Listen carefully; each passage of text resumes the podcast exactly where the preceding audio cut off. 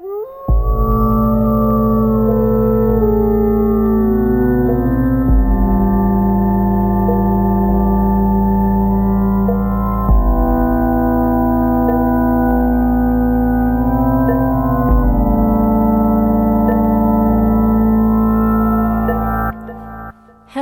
vampires and slayers. This is Mistress Ray, and you're listening to What's This Bitch Talking About? To which the answer to that question is every episode of Buffy the Vampire Slayer exactly 20 years after its original air date. I did not bring my beverage in here with me. I'm gonna need that. Okay, we're good now. okay, so 20 years ago today, the episode from season 6, Normal Again, first aired. Um, and just like quick, quick update on the schedule.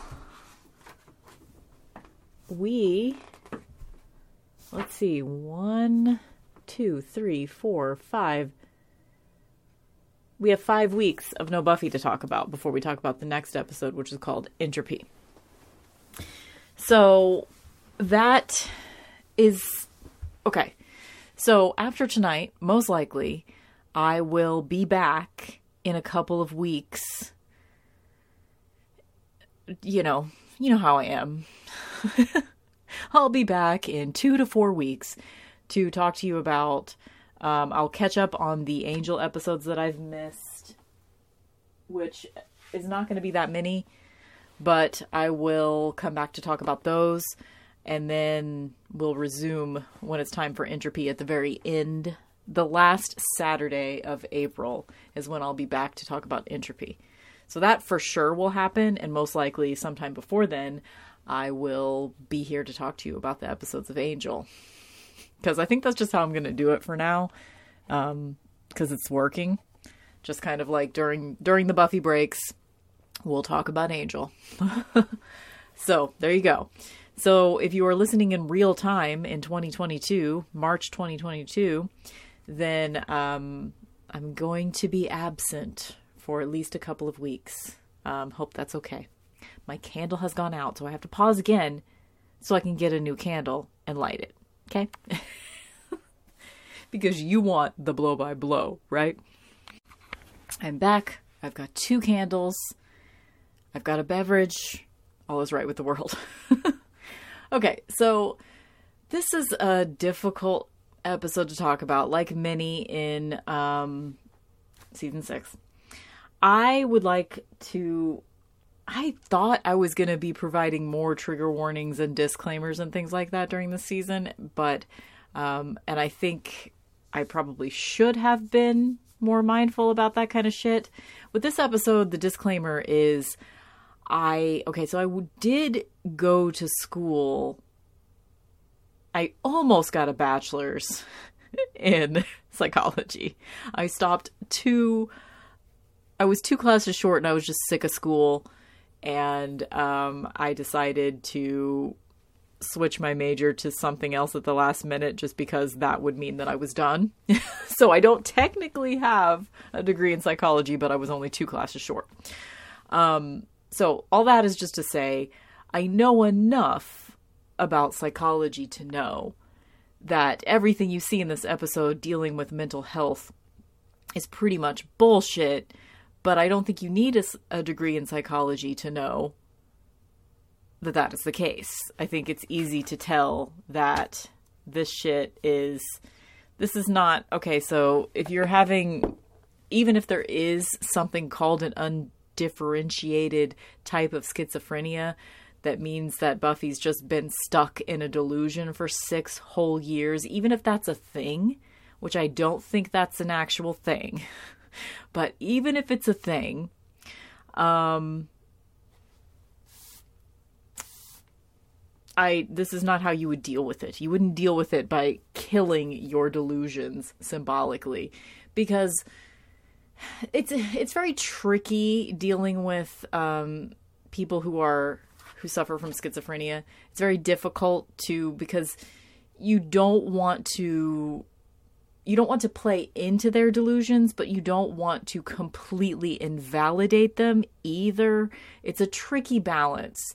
And Um, this is definitely not the way to do it. I don't necessarily know what the right way to do it is, but this ain't it. But you probably knew that already. So the disclaimer is that I won't be able to provide a lot of constructive alternatives to how badly this episode deals with mental health. But we can all agree we know enough to know this is not the way. but, I mean, obviously, this is an episode of television, and uh, the people that wrote this episode and directed this episode and created this episode were not necessarily people that knew what they were talking about as far as mental health is concerned. Obviously. Okay, all of that said, let's talk about normal again, shall we? This is the one where um, it's possible that Buffy has been in a mental institution this entire time, and the fact that she thinks she's a Slayer is all part of her delusion.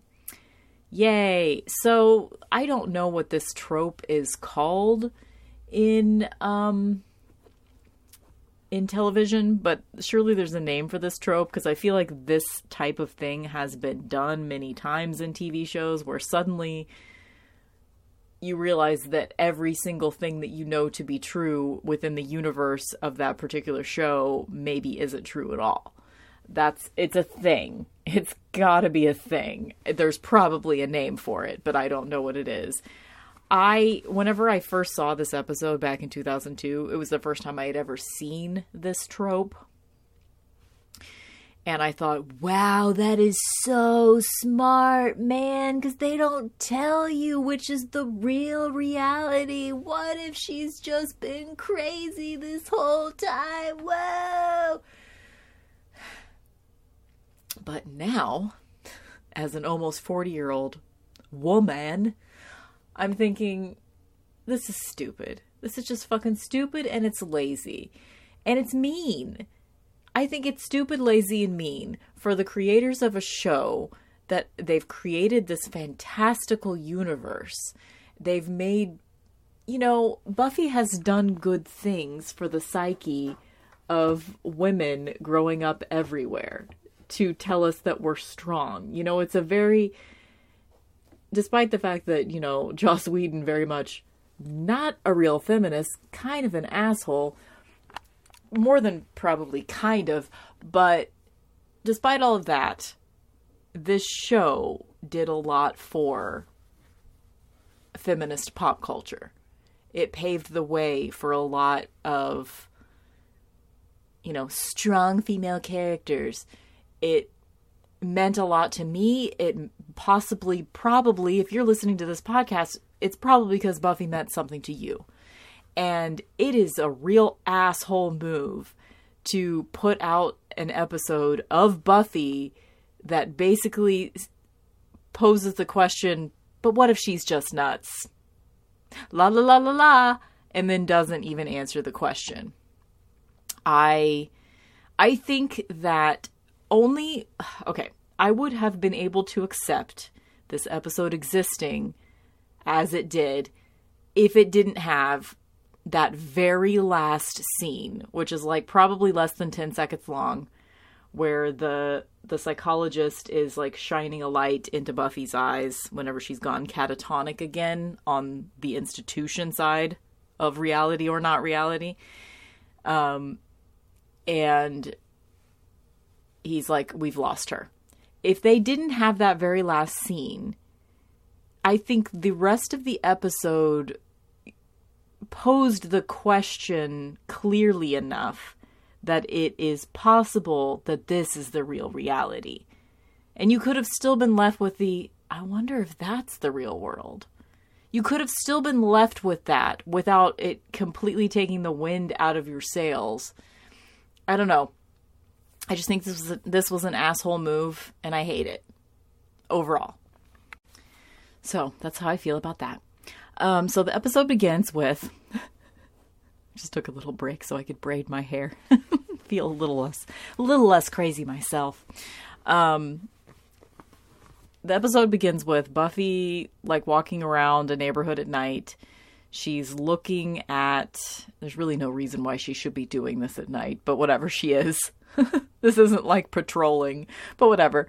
Um, so she's looking at recent rentals in Sunnydale because she assumes that that is where, um, which makes, I guess, I didn't really put this together until just now, ever before watching Buffy, but I think they got scared when Buffy realized who they were because I think they were in Warren's basement, Warren's parents' basement before, and now they're in a different location. Though it's hard to see that they're in a different location. I think that they just got scared that Buffy was going to, you know, take them down or whatever.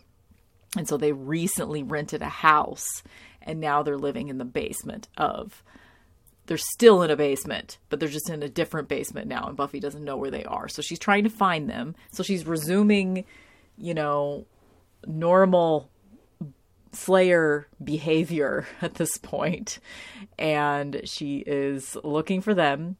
She kind of finds the place, but she doesn't realize that she's found the place. She's about to realize that she's found the place, and um, at this point, okay, so she's looking around. Then we switch point of views to uh, the trio. So Jonathan, Andrew, and Warren. Um, Jonathan is sleeping. He's supposed to be on watch or something. And Warren squirts him with a super soaker right next to a computer, which I call bullshit on that. These are proper nerds in the 90s. They wouldn't be squirting water all over the place right in front of a computer. Like, no. But anyway, that happens. Um, Jonathan wakes up. He's. It's clear that he's very uncomfortable being in this group now. And this is kind of the first time that we've really checked in with them since they killed. They killed Katrina. I can't say killed Katrina. Killed Katrina. Um, and Jonathan just outright, you know, says, you know, like they're like, "Why did you fall asleep on your watch again?" And Jonathan's like, "I haven't had a decent night's sleep since." And then he trails off, and you get you get it. Like there's a rift between Jonathan and the other two because Andrew has allied himself more closely with Warren since that happened. Um, because I think he's scared of him, and that that's his way of coping with that. And Jonathan has distanced himself because he's freaking out. He doesn't know what to do and he doesn't like what's happening. He thought that they were just going to team up and have fun and it's become too real for him at this point, you know. I mean, they're not saying any of that at this point, but you kind of get the idea, I think. Um, um, so they see Buffy on the security cameras that she is looking through the windows upstairs of the house that they're in. So, um, and uh, Warren tells Andrew to deploy his little friend. So Andrew gets out a didgeridoo and summons this waxy demon guy that attacks Buffy, and Buffy, um, and it pokes Buffy with like a skewer that comes out of its hand. It's like that Polgara demon. You remember the one that the initiative like killed and then the pokey thing was in and Adam's arm. Remember that whole thing? Anyway, it doesn't matter if you do, but this is they're like reusing a thing, even though it's a different type of demon. Um, it still has a skewer in its arm, much the same way that that Polgara demon had in his arm. But anyway, um, so it pokes her. She's she's dazed. We see her like wake up after like being knocked out or something and she is just kind of dazed and she just goes home. So, it did the trick. It distracted her long enough that she just forgot what she was doing and went home instead of like continuing the search for where the trio is living. Um let's see. We cut to like it's the next morning. Willow is at school and she's waiting for class to get out or something and she's kind of rehearsing like a conversation with Tara cuz she wants to like maybe ask Tara out for coffee or something, you know, that kind of thing since she's been magic free for several months now and they've had a few situations where they have been around each other and they're kind of reforming bonds and stuff like that. But Buffy or Willow sees Tara um, greet a friend and kind of do like a like a cheek kiss greeting kind of thing. And she freaks the fuck out and runs away because she thinks like maybe it's a girlfriend or something.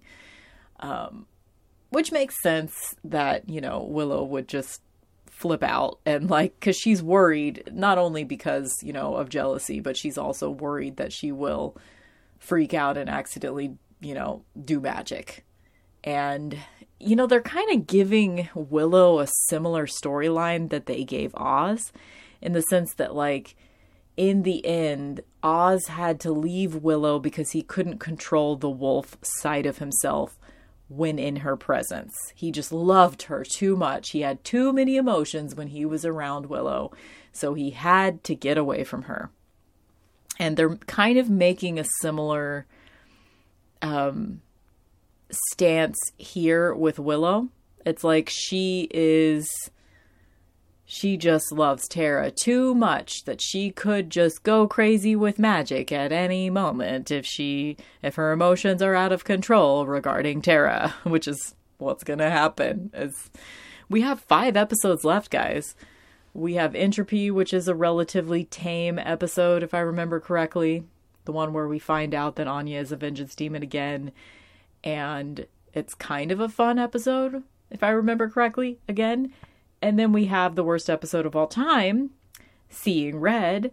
And then we have um, three episodes of Willow being absolute, total gothic evil.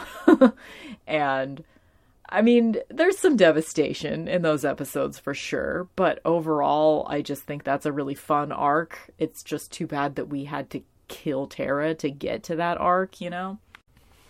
Okay, I keep having to pause. I'm just like, my energy levels have been very low the last week, and it seems like um, most of the friends and family that I've talked to are feeling similar. So, just a little validation for you if you're listening right now in uh, the first sector of March 2022. If you're feeling real low energy right now, I don't know. I think it's in the air, but you know that's kind of normal for me when I when the we transition into spring.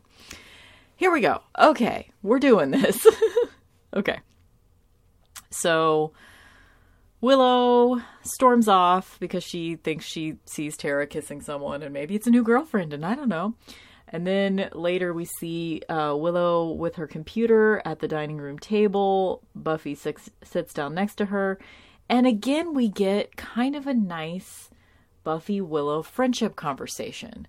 This feels kind of like old times for a second. You know, Buffy's kind of checking in with Willow, like, hey, what are you doing at home anyway? I thought you were going to go say hi to Tara. And Willow's like, yeah, well, she was seeing someone else. I don't know. They might have been friends. I didn't stick around long enough to figure it out. And blah, blah, blah, blah, blah.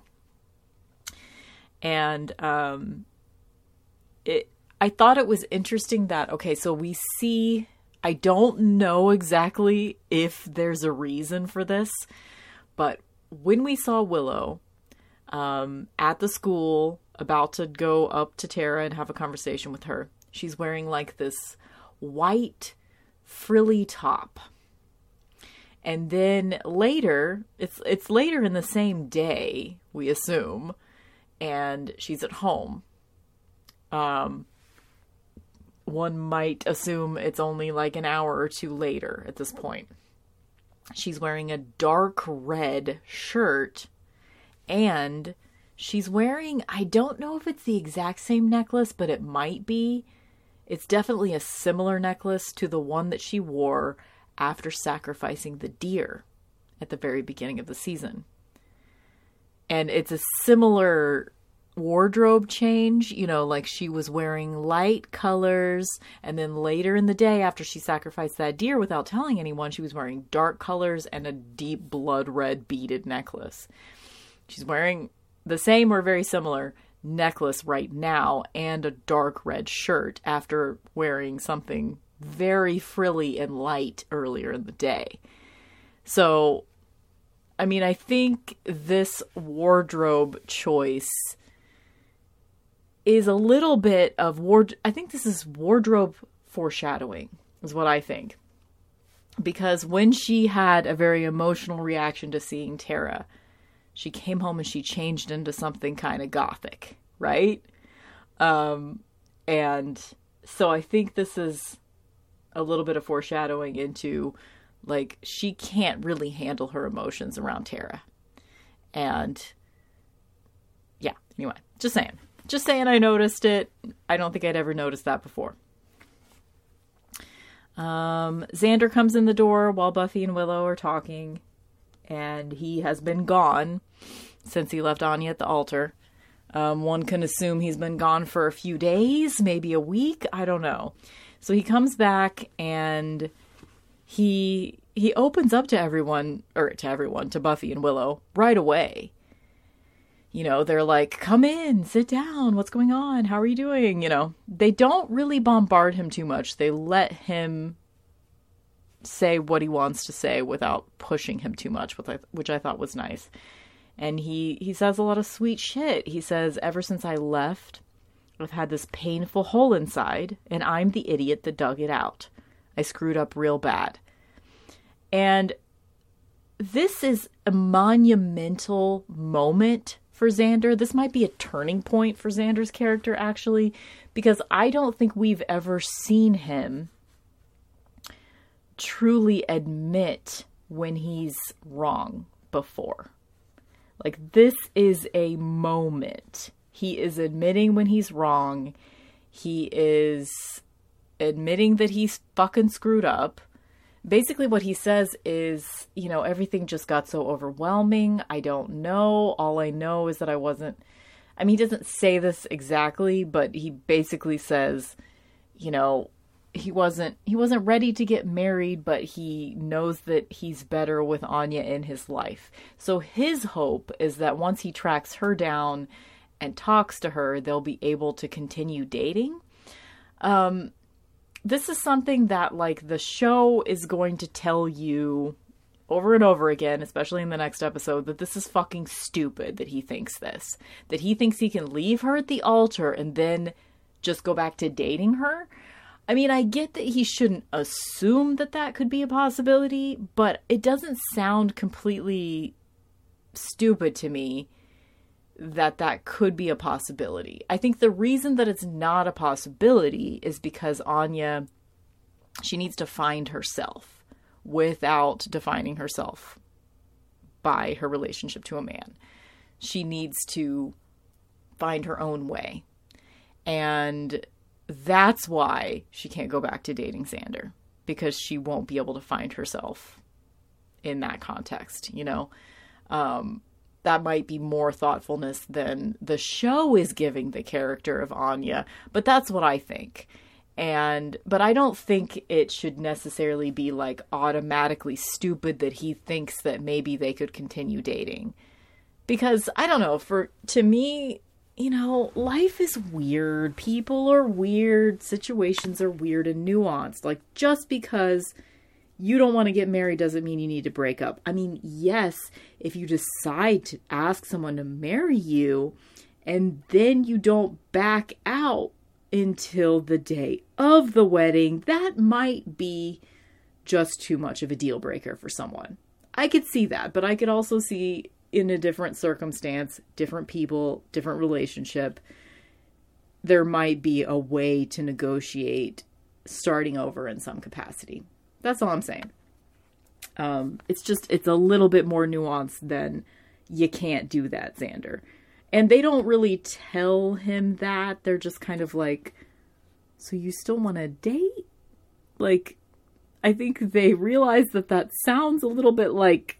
I think they both Buffy and Willow probably realize that that's not going to work for Anya, but they are gentle with him. And this is nice. It's just nice to see both in the last episode and this episode, we're getting some open, honest conversations for the first time in a very long time. People are just actually talking about what they need to fucking talk about for the most part when it comes to the core group of people in the show. Oh, I forgot. I skipped over this. But there's a scene with Buffy at the Double Meat Palace. So apparently, that day that she walked out a couple episodes ago um, to help Riley wasn't actually her quitting, sadly. But this might be the last time we see her at Double Meat Palace. I don't know. Um, do we get. Maybe it's just sort of like a situation where, like, we come back in season seven and there's an offhand remark at some point that she's not working at Double Meat Palace anymore. Or maybe she quits quits when she gets offered the job as guidance counselor in season seven. I don't know. But I just kind of want to know, since I don't remember, how did she stop working at Double Meat Palace? Does she quit? Do they just never mention that she's no longer there? I don't know. I'm just curious. So I'm keeping keeping my eye on it. That's all. um let's see. I screwed up real bad. And there's some acknowledgement in a few different conversations in this episode, too, between Buffy, Dawn, Willow, and Xander. Some acknowledgement occasionally that, dude, we've not been okay. All of us. We've all had a lot of issues in the last year. And they're starting to emerge from it. You know, they're healing, they're coming out of it. Willow's quit magic.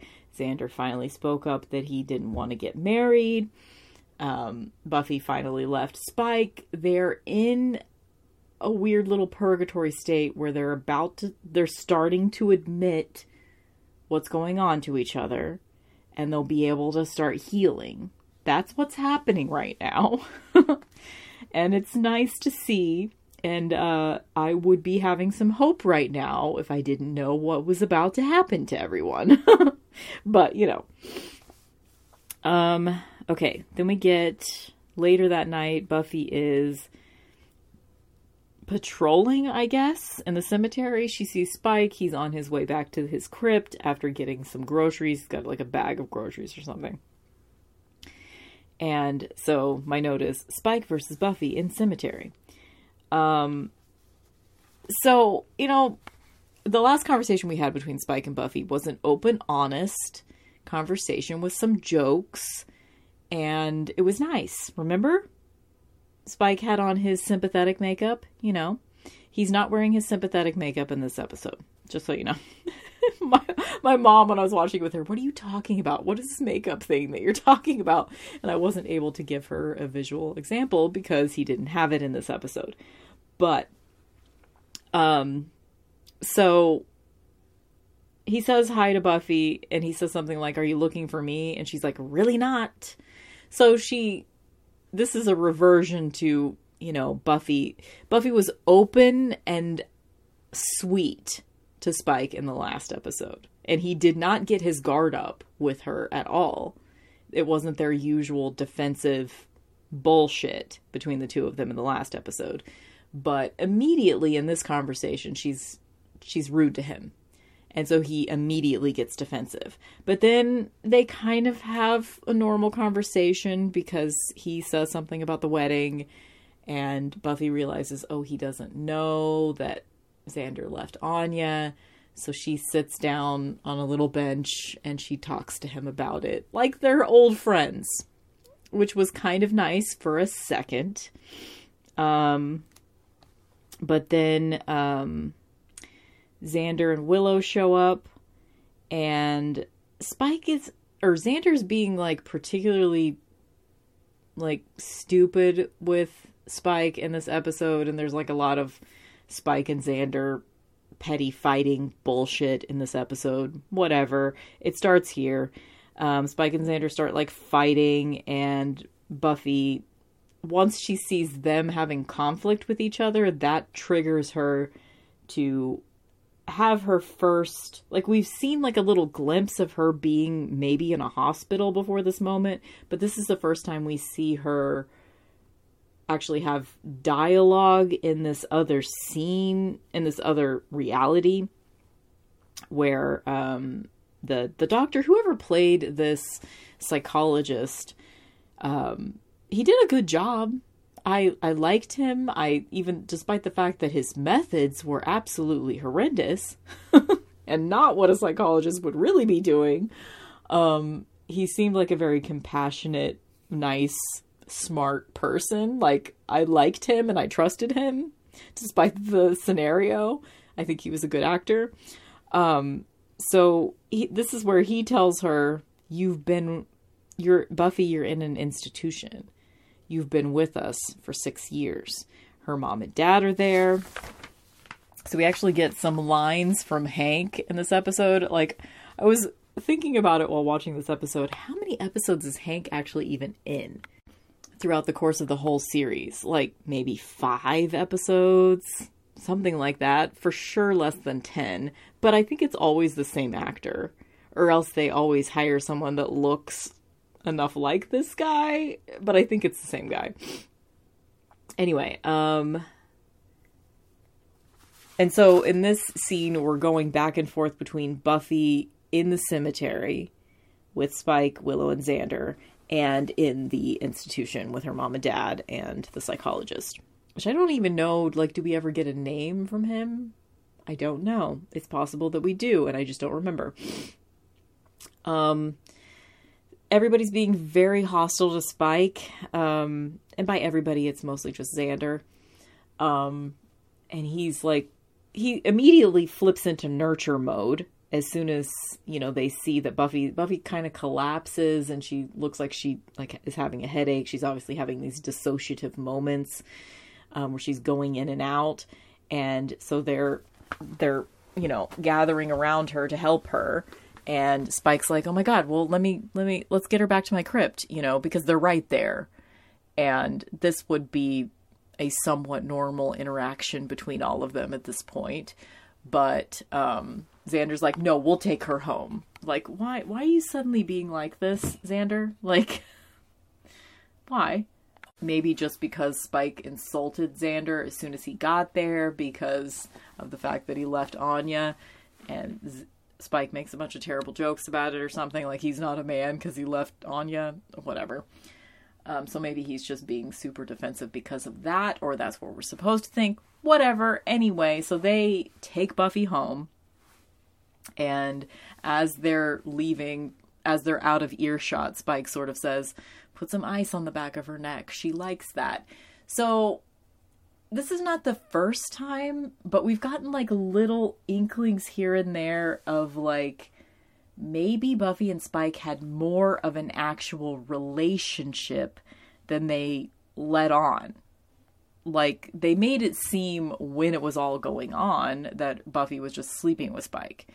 But they're like a little post-mortem there post-mortem of their relationship little comments here and there like that. Like how would spike know that she likes to have ice put to, on the back of her neck? If she's like i don't know like post slaying or something? I don't know. So maybe they had more of an actual relationship than um yeah i guess i guess that's what we're supposed to think but we really didn't see a lot of that and it would have been nice to see a lot of that see more of that because then I think we would be a little bit more invested in it. But all we saw was, you know, them having sex a lot. That's all we ever saw. Um, but anyway, um, then we get a scene back at Buffy's house. Willow and Dawn and Xander are all, all on the couch together, and Willow and Dawn are on either side of Xander, and then Buffy's sitting on like a chair across from them. And I kind of liked this scene. It was just a subtle thing that I feel like was probably intentional. Like both Willow and Dawn are kind of cuddled up to Xander. I think at one point Dawn even has like her arm linked with Xander's and they're sort of they're kind of cuddly with him and I think it's sort of sweet because it's to me, I think it's like a, a little bit of a nod to the fact that he's he's not doing well right now. You know, he just left left Anya. He right now would probably be actively going to look for her if they didn't need to take care of Buffy right now, you know. So, I think this is just sort of them them showing a little bit of care to their friend Xander in this moment. Like even though we need to be all about Buffy and making sure we help Buffy right now, um, you know, they're still thinking about him. I don't know. I just thought that was sweet, and I had never noticed it before, and I think it was intentional. And then we get um, at some point, like the next note that I have is we're back in the institution reality, and the psychologist is saying to to Buffy and her mom and her dad, for the last six years, she's been in an undifferentiated type of schizophrenia. Um, and something about her delusions aren't as comforting as they once were. He says, um, you know, in the past, she has had, he kind of like outlines, you know, the life of Buffy. Like she's some kind of superhero. She has all of these demons and monsters that she fights. But the current, the current, um, foes are just some kids that she or ordinary students that she went to high school with they're three pathetic little men, which I don't think a psychologist would word it like that. You know, the fact that he would be having this conversation at all, outlining what Buffy's delusions are, trying to explain her reality to her mom and dad. I I don't think that that would be happening. I don't think that the psychologist would be so invested in making sure they knew all of the details. And why would they know all the details of Buffy's delusions? You know, she's not like narrating them. But anyway, whatever. It's a TV show, blah blah blah. Um but he, you know, kind of does a bunch of exposition here. And I I seem to have like I feel like I've heard this a lot when people are critiquing season six of Buffy. They will always go back to like how pathetic Warren, Jonathan, and Andrew are as foes. That is the fucking point. They are, you know, self destructing. Buffy, Willow, Xander, all the core group, Dawn, they're self destructing. They are destroying themselves so the the fact that Warren, Jonathan, and Andrew are even affecting Buffy at all. I mean, I know I've said this before, but the only reason why they're affecting her at all is because she is not okay. She's she's really been slumming, as Willow said earlier in the episode. Like we've all been slumming. Or this is the moment where she kind of says it.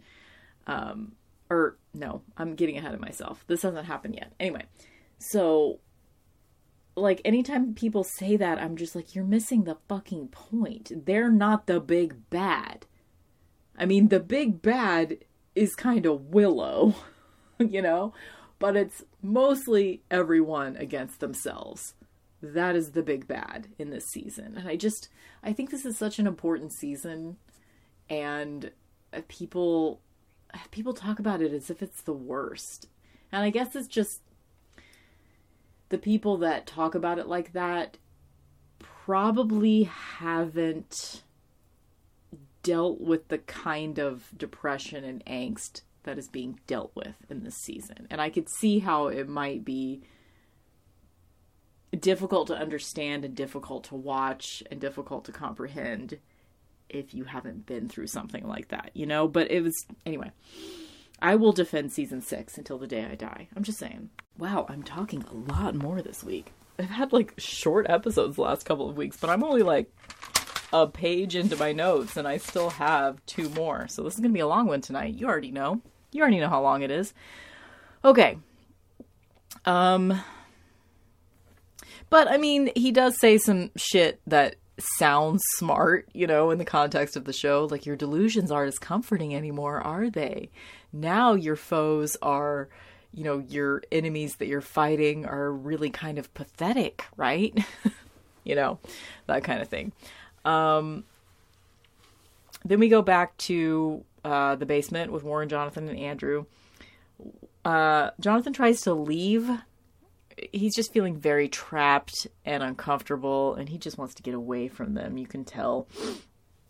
But he's like, I want to go go. I want to go get some stuff that I need because Andrew and Jonathan or Andrew and Warren just came back with like supplies for something, and they're not telling Jonathan what it's about, and Jonathan's getting more and more paranoid and blah blah blah. And so he tries to leave, and Warren won't let him go. So it's possible that they've been trapped in that basement together since they moved, and Jonathan in particular, they're not letting him leave. And Warren kind of says something to the effect of, like, well, as soon as you stop freaking out, we'll let you in on what's going on. Um, so it's, it's, anyway. I think we'll see. I think it's probably in the next episode, or it might be the one after that. I don't know um, where we see um, Jonathan betrays them. He helps Buffy. Um, that's probably in Seeing Red, I think. I think it's in that episode. Anyway, it doesn't matter. We'll get there. Um, okay, then we get another conversation between Buffy and Willow. Um, Buffy's just, you know, at this point, she's really out of it. She's just kind of hanging around her house wearing a white hoodie, just looking real real out of it. Um, and Willow comes up and talks to her. She says she found the demon. She shows her a printout from her computer of the demon. Buffy confirms that's the right one. She says, okay, well, all we have to do is track it down, create an antidote um, based on the, like, the demon carries an antidote to their own poison within them or something. I don't know and Willow's like, "We're gonna we're gonna get you fixed up. It's gonna be fine." And Buffy starts confiding in Willow, which is nice. Again, she says, "I've been so detached. You know, even before this happened, I've been so detached." And this is when Willow says, "Yeah, we've all kind of been slumming it." You know, I do think I don't know if this was intentional, um, but I on the part of the writers, but I do think that Willow really, I mean, she was listening to Buffy, she was providing validation for Buffy in this conversation, but she wasn't. I don't know. She, they didn't. They could have gone deeper. I feel like. Uh, I feel like Willow wasn't completely showing up for this conversation.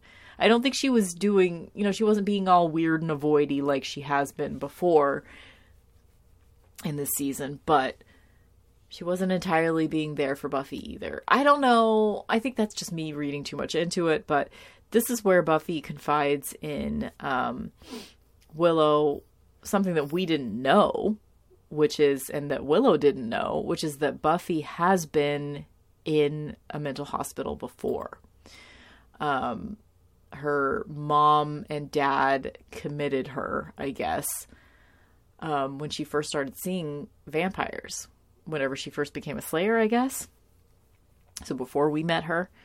Um, and she was only there for a couple of weeks. She just kind of stopped talking about vampires and then they let her go.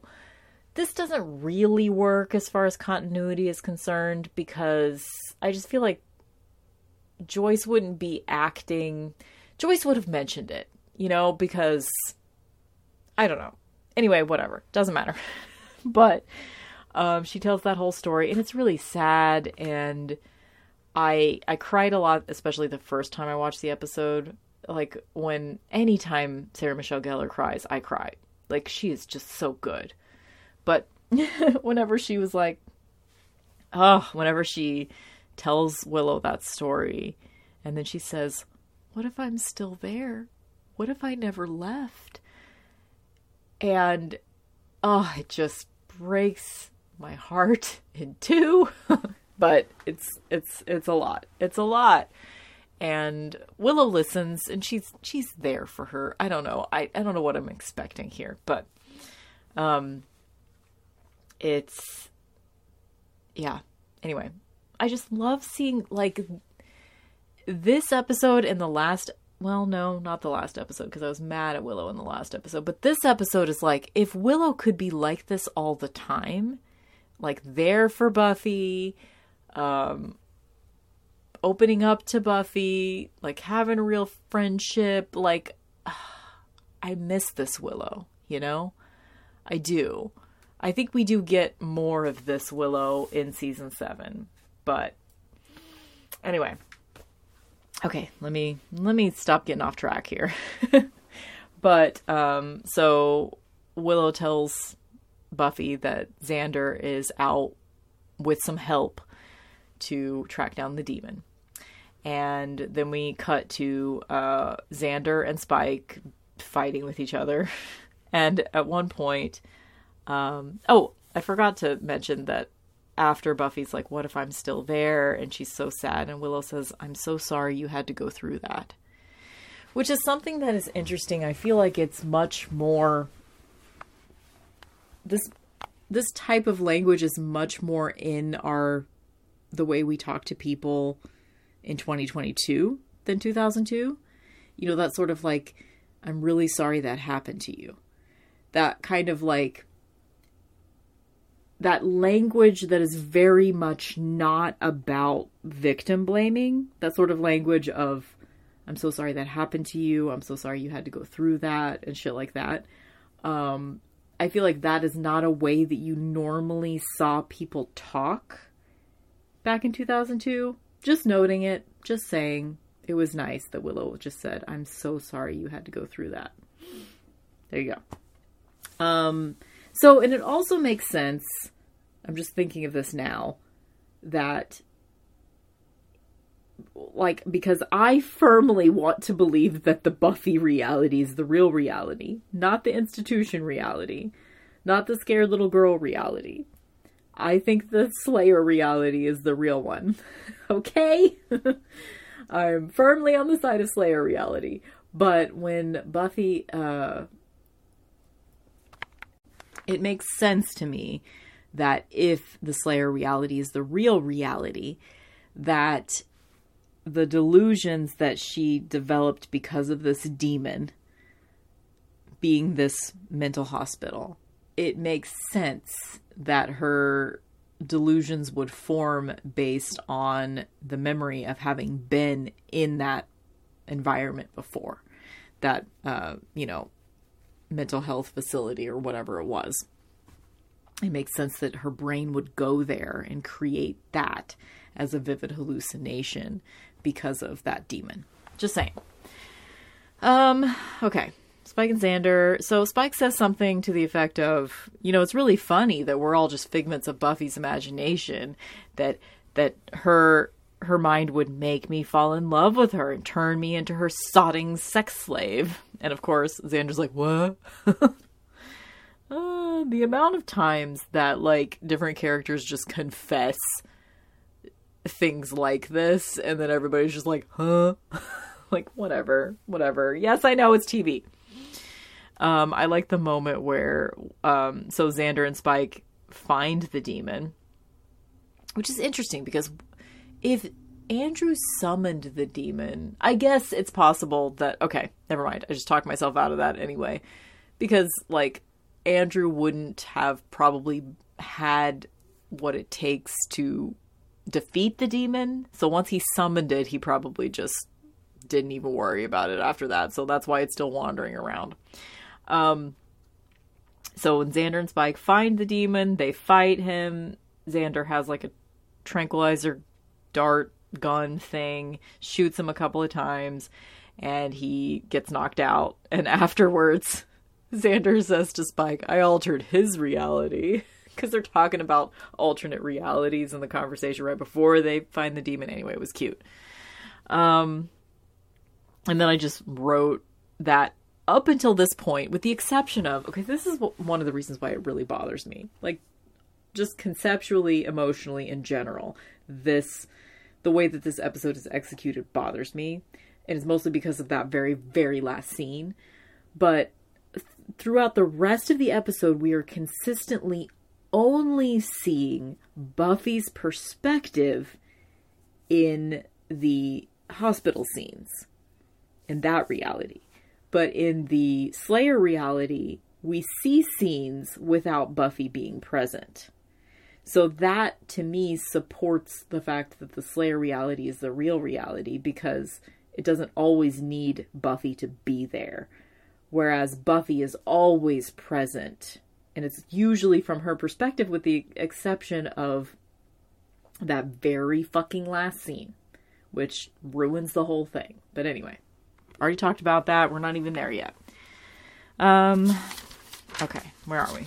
Two pages left. I'm only halfway through my pages. Oh my god. Okay, it's fine.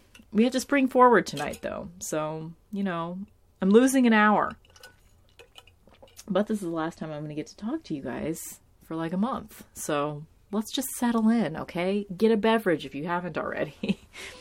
um, then we get a conversation between Buffy and Dawn. Um, Dawn comes into the room and Buffy says, I'm okay, Dawn. And Dawn says, Yeah, the thousand yard stare really sells that. She's in her bedroom at this point.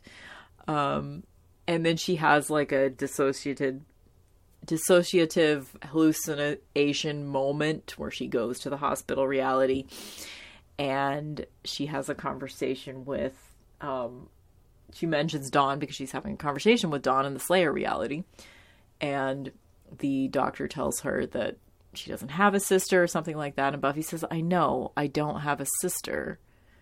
Monks created her. I didn't grow up with her then she comes back to the Slayer reality, and Dawn is crying. And, you know, and this is understandable. You know, I know that, like, Dawn's always storming out of the room and yelling at people to get out of her room and, you know, all that shit. But she is a fucking teenager. It makes sense that they're writing her this way. And yes, it's annoying sometimes. But can you imagine being her? you know? You didn't exist before like a year ago, but you have memories of a life with your family, and then your not mom mom dies, and your not sister sister dies, and then she comes back to life. And I mean, just put yourself in Dawn's shoes for two seconds. Every time you're feeling really annoyed with her, put yourself in her shoes for a second. Just saying. So she's upset and she says, you know, you said it yourself. You don't have a sister.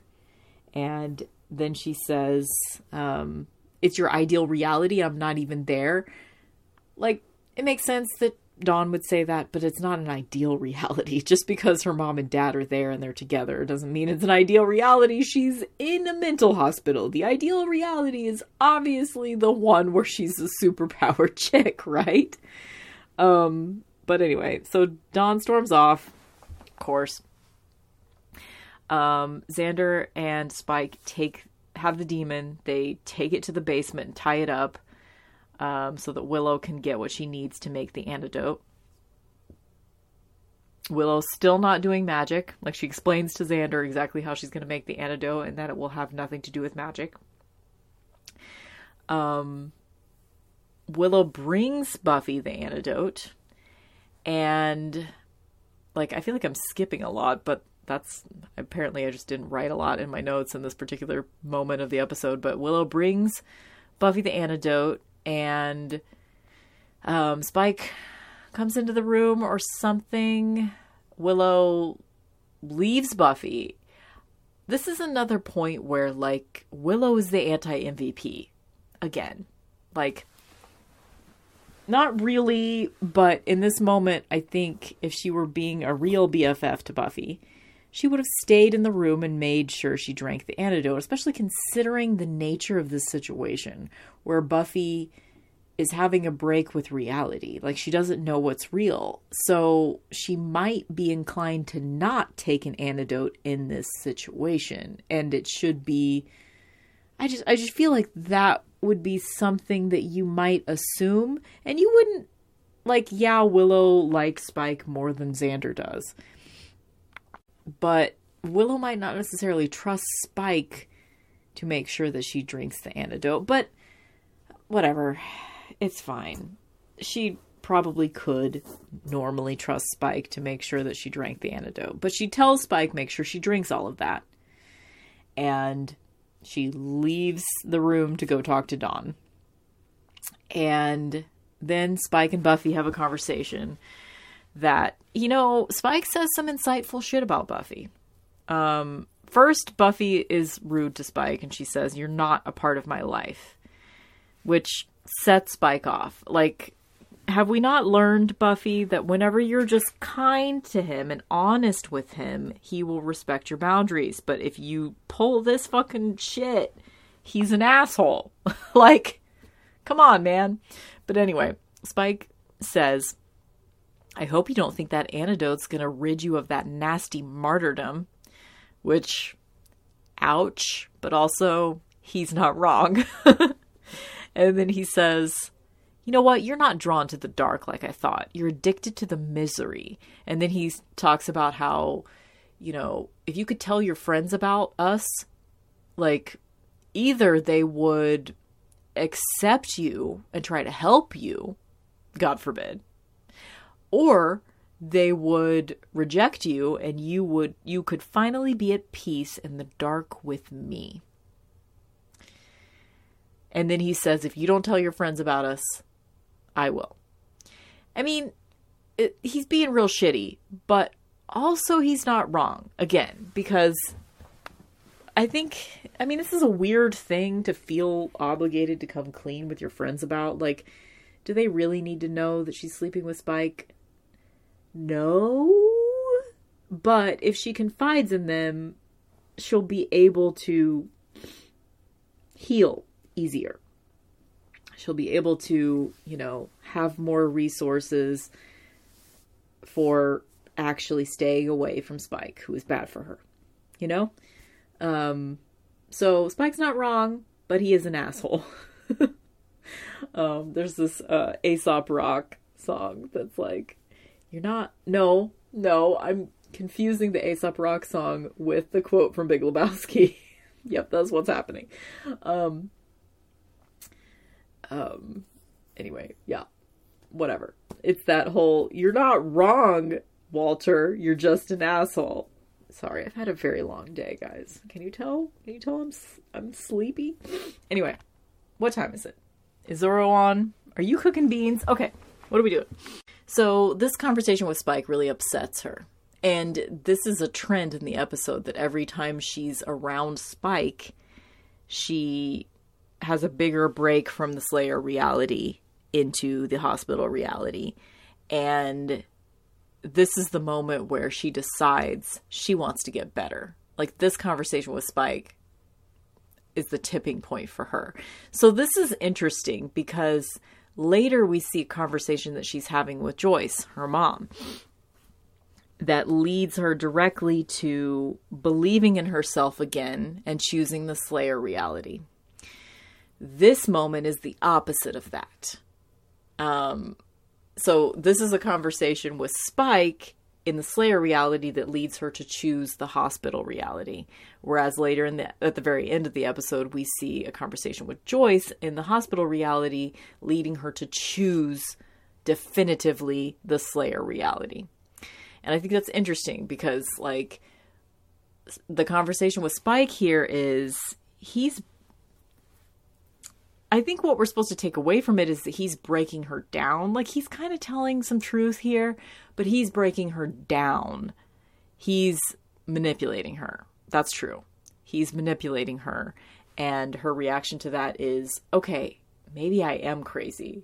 Let me just get better. I want to get better. So she, in the hospital reality, she says at this point, she like chooses to go there almost. And then she says to the doctor, I don't want to go back there. I want to be healthy again. What do I have to do? And he starts talking to her about like last summer when you had a momentary awakening, which is obviously an allusion to the fact that she died last summer. Um, and then it kind of trails off there, or that's where my notes trail off anyway. Um, he's telling her that she has to rid herself of the things that are keeping her in her delusion. So for her, that means she has to get rid of her friends. This is a weird, like, again, this is not how psychology works, but for the purposes of this episode, it makes sense that she needs to kill her delusions, which means she needs to kill her friends, the ones that are keeping her in this reality. And guess what, guys?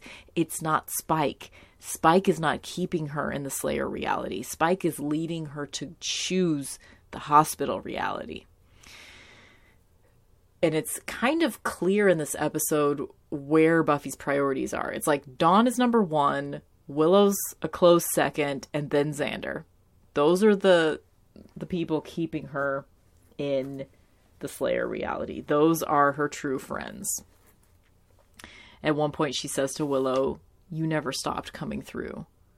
And that was just a sweet little moment. Anyway, I think it's that's already happened. I think she said that to her whenever she was bringing her the antidote. Um, Xander, we see a scene where uh, okay, no, wait. We see Buffy talking to Willow and she's being real weird and we don't know what's going on. And then cut to Xander comes back. I guess he's gone home to like take a shower or something. And he's like, I'm back, clean and with a better smell now. Um, he finds Buffy in the kitchen. She's all spacey. Um, and he's like, Are you better now? And then it's just like he just keeps talking. He's not listening at all. He just keeps talking for the purposes of the plot, whatever. He's just kind of like, "Are you all better now? That's great. I'm glad. I'm glad. I'm happy to see you better now. Like, what's up with Spike? Like, he's kind of pathetic. Like, I almost feel sorry for him. Blah blah blah blah blah blah. Just talking, talking, talking, talking, talking. Which I guess that tracks for Xander.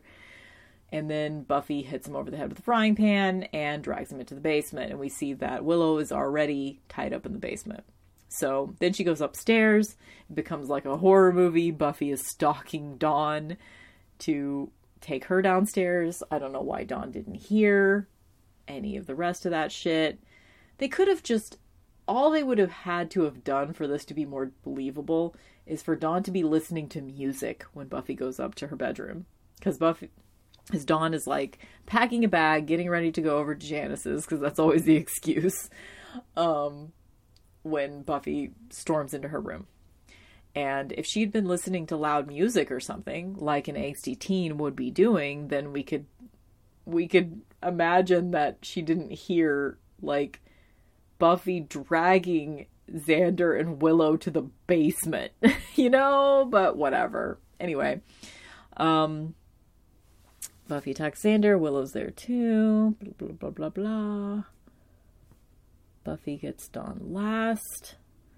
Um, and then at one point, like when Buffy's stalking Dawn and she hasn't gotten her yet, she's like, "Cause what's more real, a sick girl in an institution or some kind of supergirl chosen to fight demons and save the world? That's ridiculous." So that was just a funny little moment, um, funny and sad. um, so Buffy gets Dawn into the basement. So everybody's tied up in the basement. Buffy, or Xander, Dawn, and Willow tied up in the basement. Then Buffy unchains the demon and just like hides behind the staircase in the basement, like waiting for the demon to just kill them off so that she can choose the hospital reality. Like these are the three people that mean the most to her in the Slayer reality. So just kill them off. Um, Tara shows up um, she's wearing this awesome malachite necklace. That is my object of the episode. I don't have a malachite necklace. Um, it's a good one. if you don't know the stone malachite, imagine, if you will, a green stone that kind of looks like beautiful swirly wood grain, but it's green, emerald green. Yeah, it's good. It's good shit. Anyway, so Tara shows up. Um, it's unclear why she's there. I don't know. But she shows up and she just kind of walks in the house. Um, and she's not getting an answer from anyone. One would assume she doesn't know anything about what's going on right now at all. Um, I don't know. Maybe we get some insight into that in the next episode. Maybe we find out she knew something about the situation, but we assume she doesn't know anything about the situation. She just shows up. She ends up going to the basement because no one's answering her when she walks in the door. And she starts doing magic immediately to untie everyone.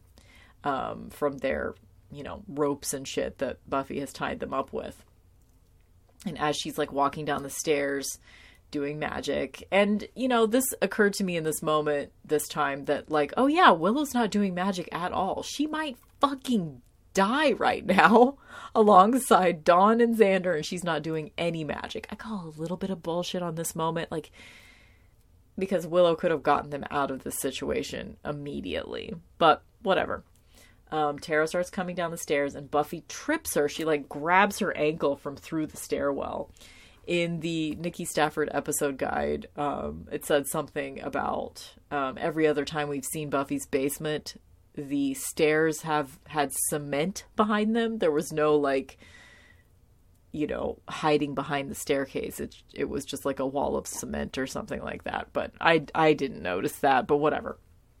So Buffy's hiding behind the stairs. She grabs Tara's ankle, and um, Tara falls down the stairs. We have to see Tara, Xander,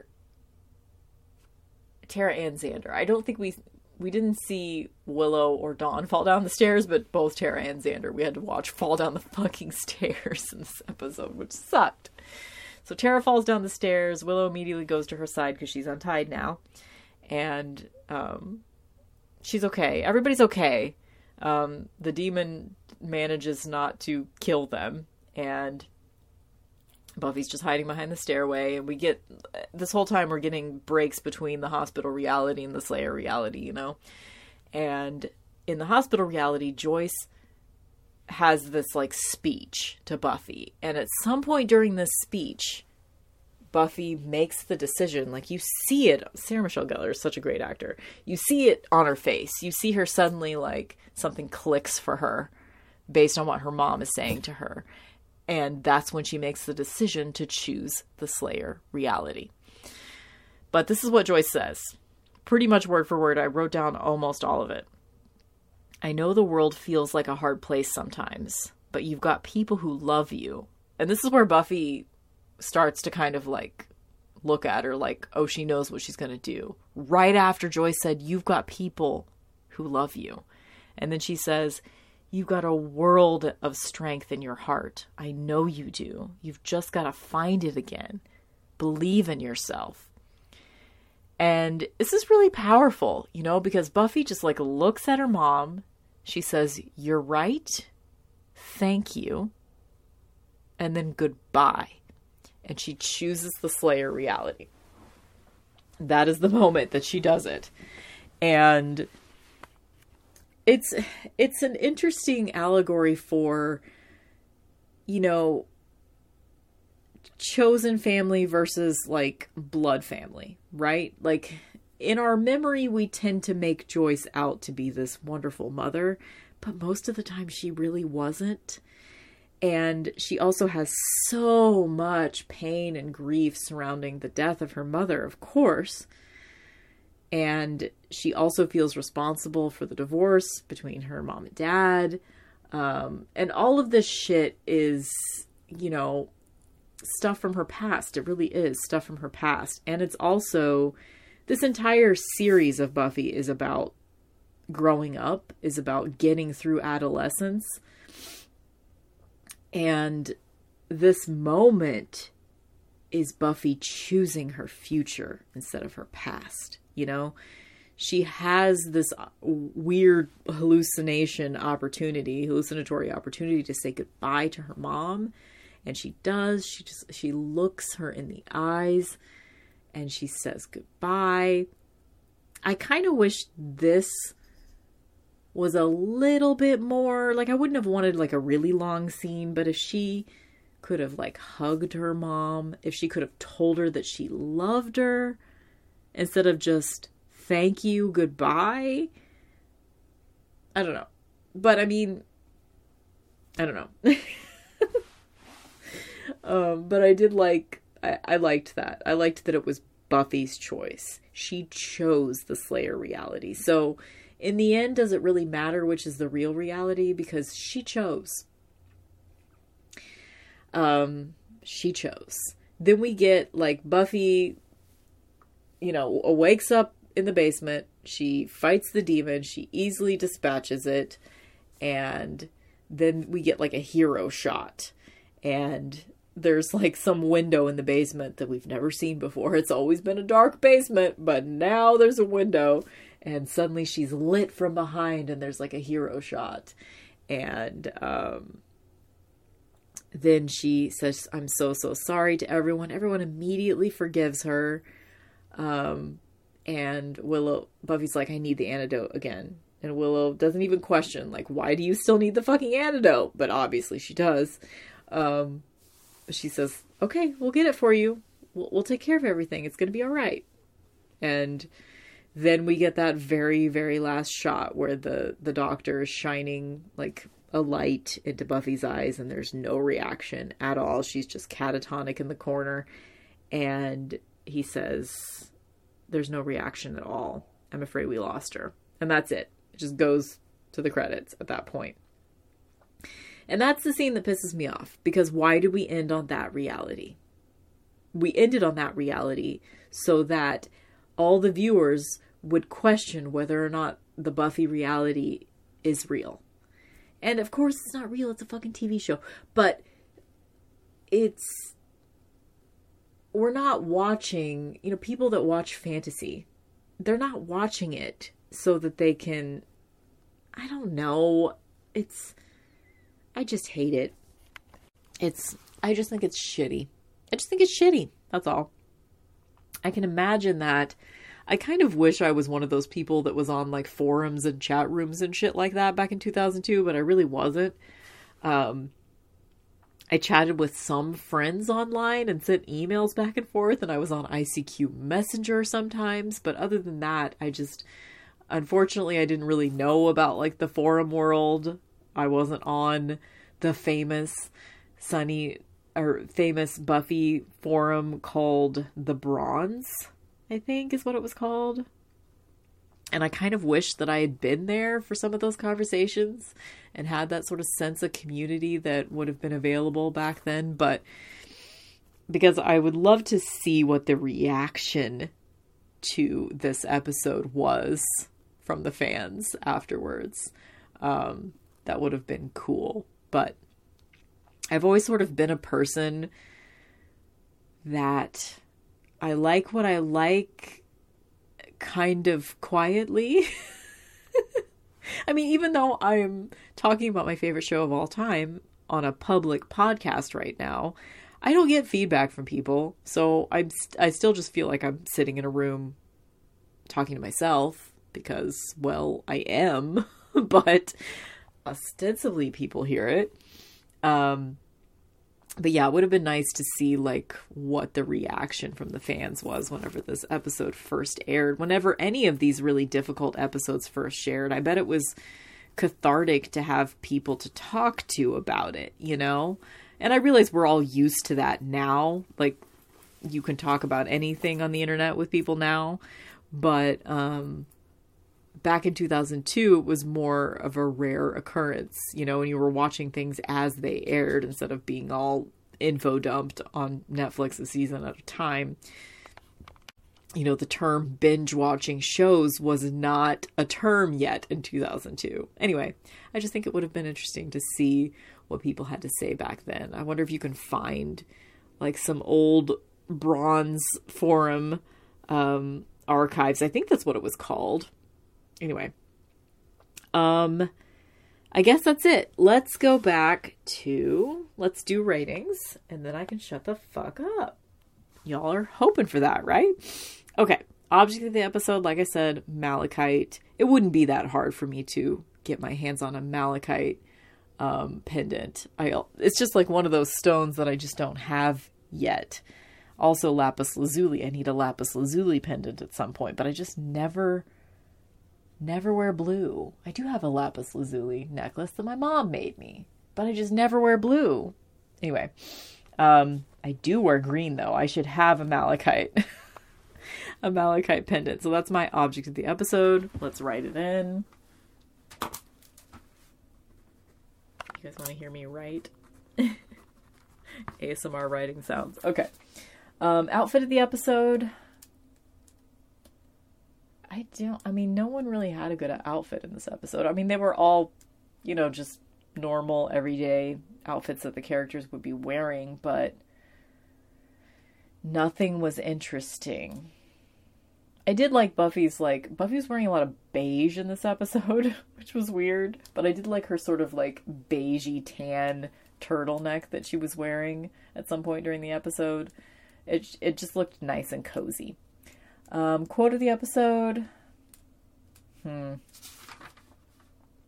I think whenever Xander said, "I altered his, I altered his reality," I think I'll give it to Xander. He's he's having a rough time right now. I'll give him the quote of the episode. Um, MVP of the episode. Um, well, Willow does a lot of work to create the antidote without magic. And she does kind of she does kind of take charge. Like as soon as Buffy, I mean that's just kind of the way that it is though. The way that it's been for a long time. Whenever Buffy is like for some reason if she can't take charge of the situation, it's always Willow who does. Um but I do think she fell short in a couple of different instances in this episode, but let's give it to Willow. Like we hardly ever give Willow MVP. She gets it. Five by five, I mean, despite the fact that I think that that very last scene just makes me cranky, and the fact that, you know, the writers think they're so smart by creating this sort of like, what if it were all fake reality, blah, blah, blah. And I just think they're assholes it's getting some demerits for that aspect of it. But other than that, like when I first saw this episode, I thought, "Wow, that's so smart." Um, and it's it. I think it. This uh, episode definitely brings up some interesting conversations, right? So let's give it a three out of five. Sure, why not? Okay, so there you go. I will see you. If I don't talk to you before then, it's going to be the last Saturday in April when I come back.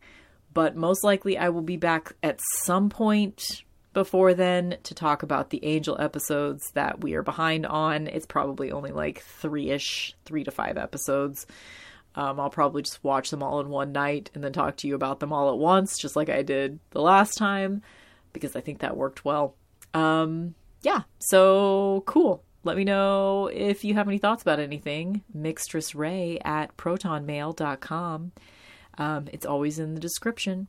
Um, have a great April, guys. Have a great rest of March and April. And I'll see you at some point. Okay. Bye.